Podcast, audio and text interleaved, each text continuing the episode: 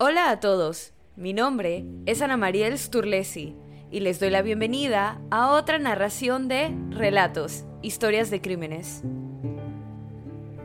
El episodio de hoy narra la historia de a quienes los fiscales en su contra denominaron como una de las asesinas en serie más frías y calculadoras de la historia de los Estados Unidos.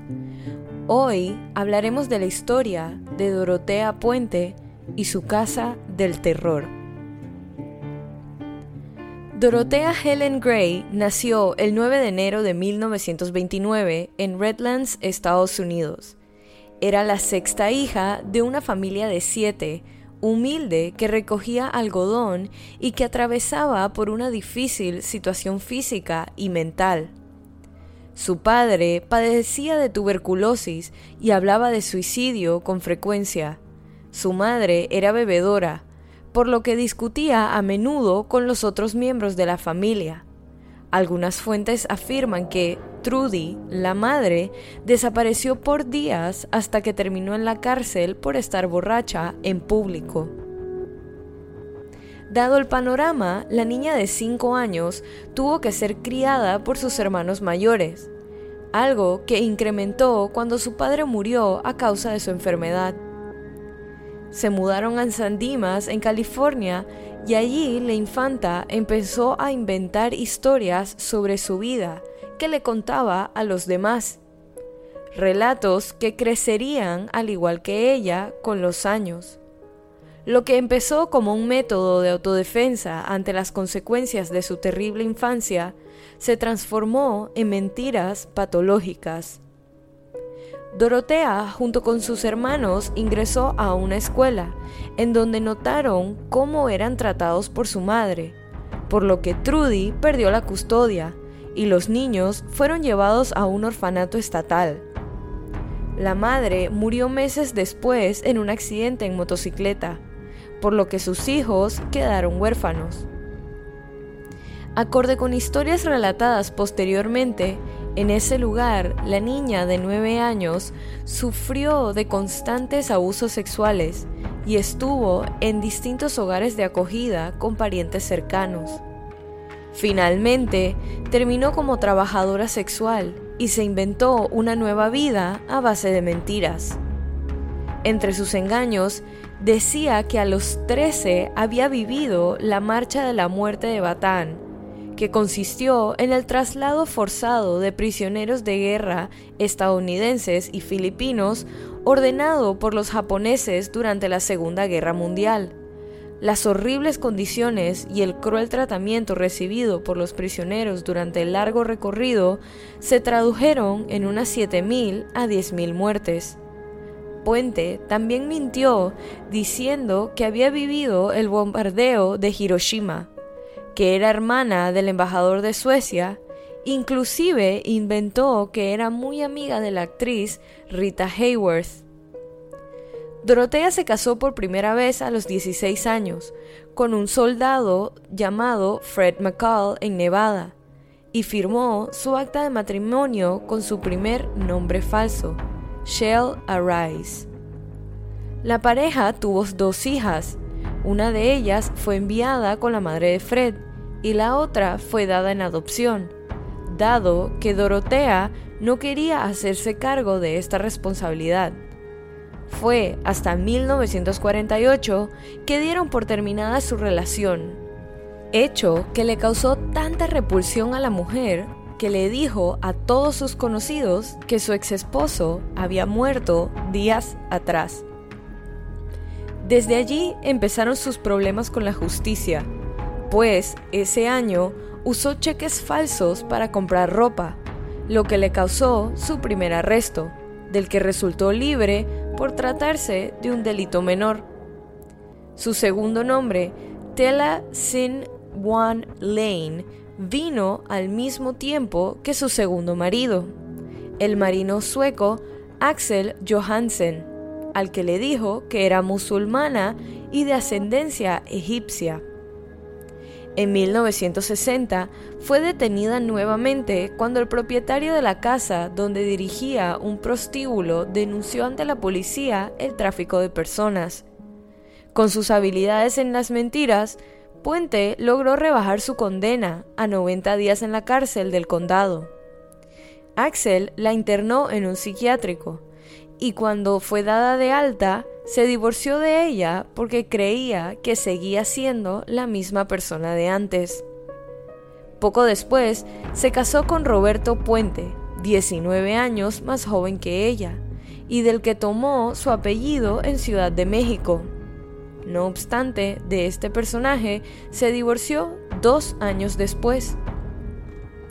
Poco después de que terminó el matrimonio, con un dinero que le proporcionó el gobierno, Dorotea abrió la pensión Los Samaritanos, en la cual pretendía explotar a la población de ancianos, enfermos y alcohólicos de Estados Unidos. Esta era una casa de tres plantas con 16 habitaciones. El monstruoso reinado dio inicio con una estafa. Todos los residentes tenían que firmar sus cheques de asistencia social a nombre de ella. Como si aquello no fuera suficiente, utilizó su físico y personalidad para conquistar a hombres que luego estafaba. Gray se casó por cuarta vez en 1976 con Pedro Montalvo, que era un alcohólico violento. El matrimonio solo duró unos meses y Puente comenzó a pasar tiempo en los bares locales en busca de hombres mayores que estaban recibiendo beneficios. Falsificó sus firmas para robar su dinero, pero finalmente fue capturada y acusada de 34 cargos de fraude de tesorería. Durante el periodo de libertad condicional, continuó cometiendo el mismo fraude. De acuerdo con la Corte de Apelaciones de California, en 1981, Gray alquiló un apartamento en el centro de Sacramento. La reputación de Gray en la casa de huéspedes era diversa. Algunos inquilinos se quejaban de su tacañería y se quejaron de ella porque se negaba a darles su correo o su dinero.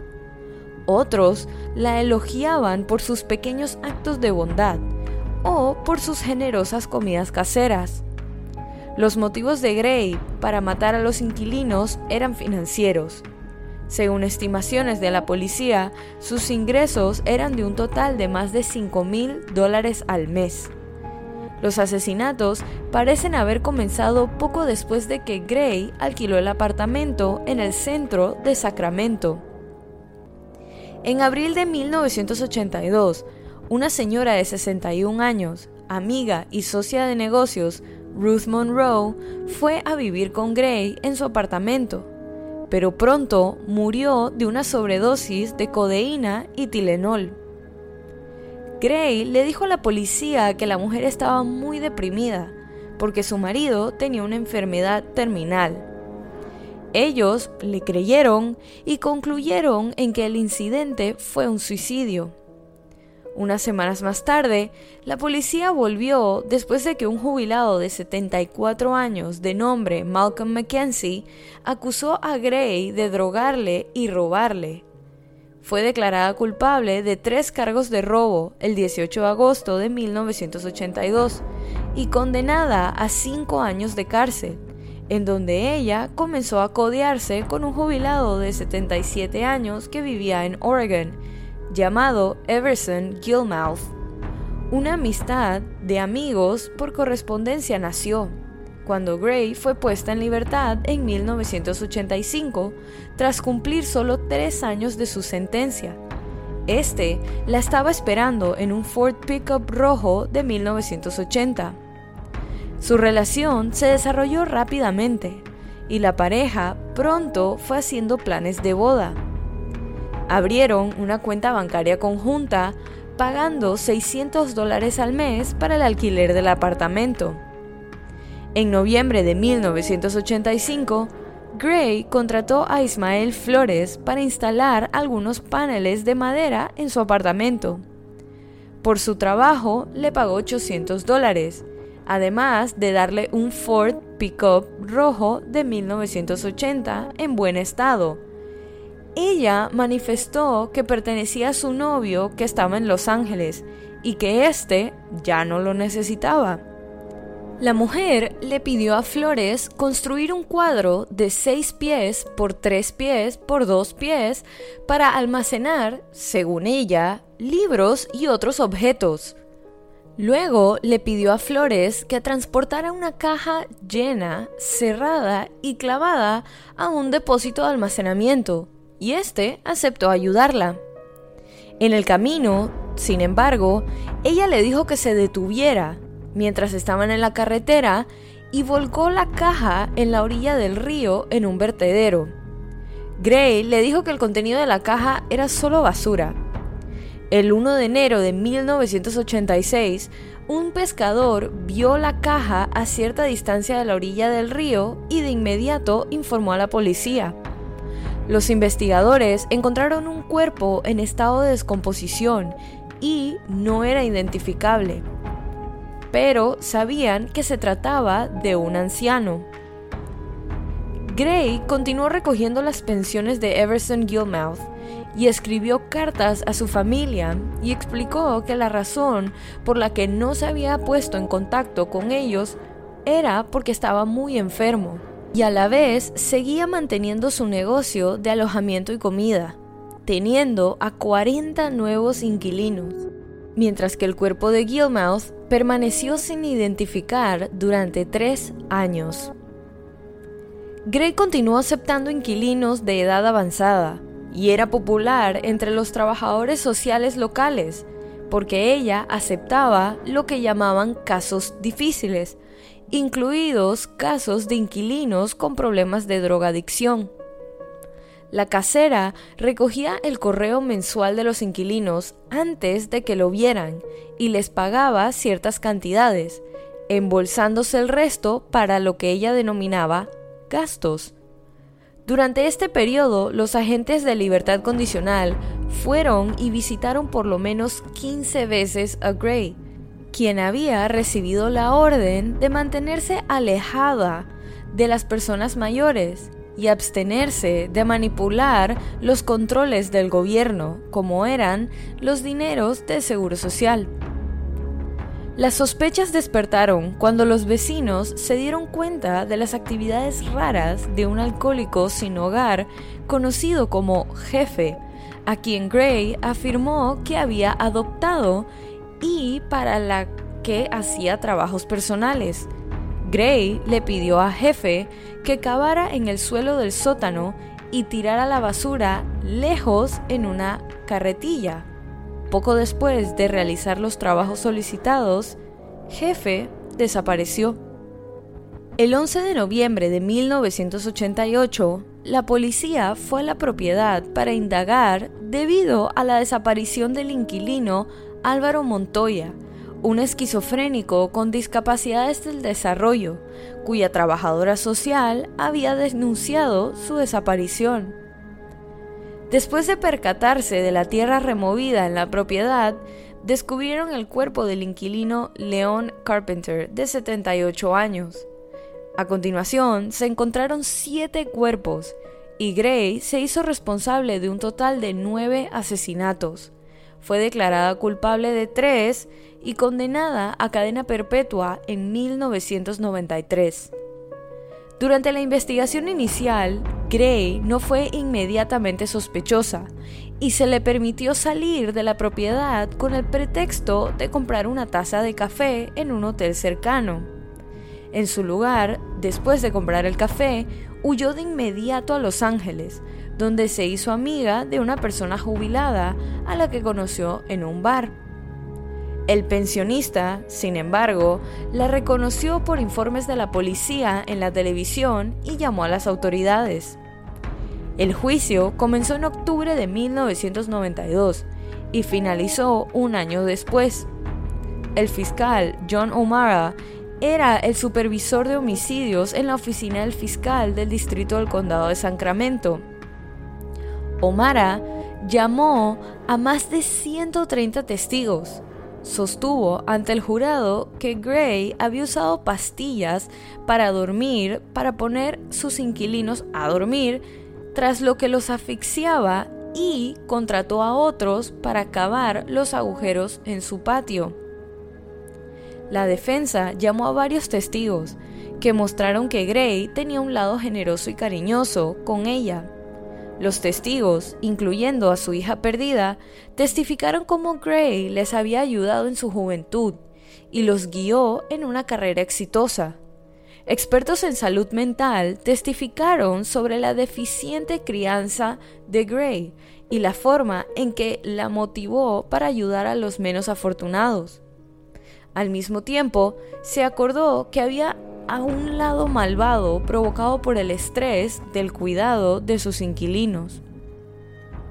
Según la ley, Dorothea Gray recibió cadena perpetua sin posibilidad de libertad condicional. Fue encarcelada en la Penitenciaría Central de Mujeres de California.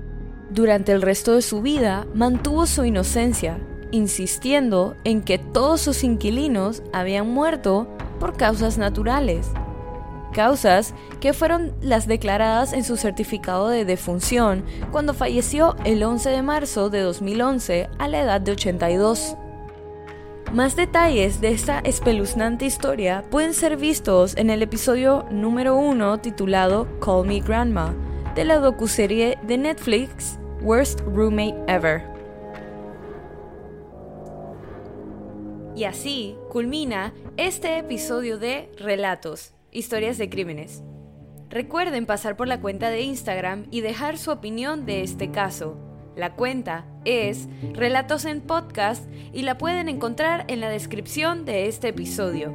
Si te gustó este relato, suscríbete o síguenos en la plataforma de tu preferencia que utilices para escuchar los episodios.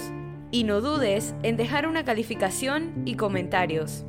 Mi nombre es Ana Mariel Sturlesi y muchas gracias por acompañarme en esta narración nuevamente y bienvenido si es tu primera. Nos vemos la otra semana para otra narración de Relatos, historias de crímenes.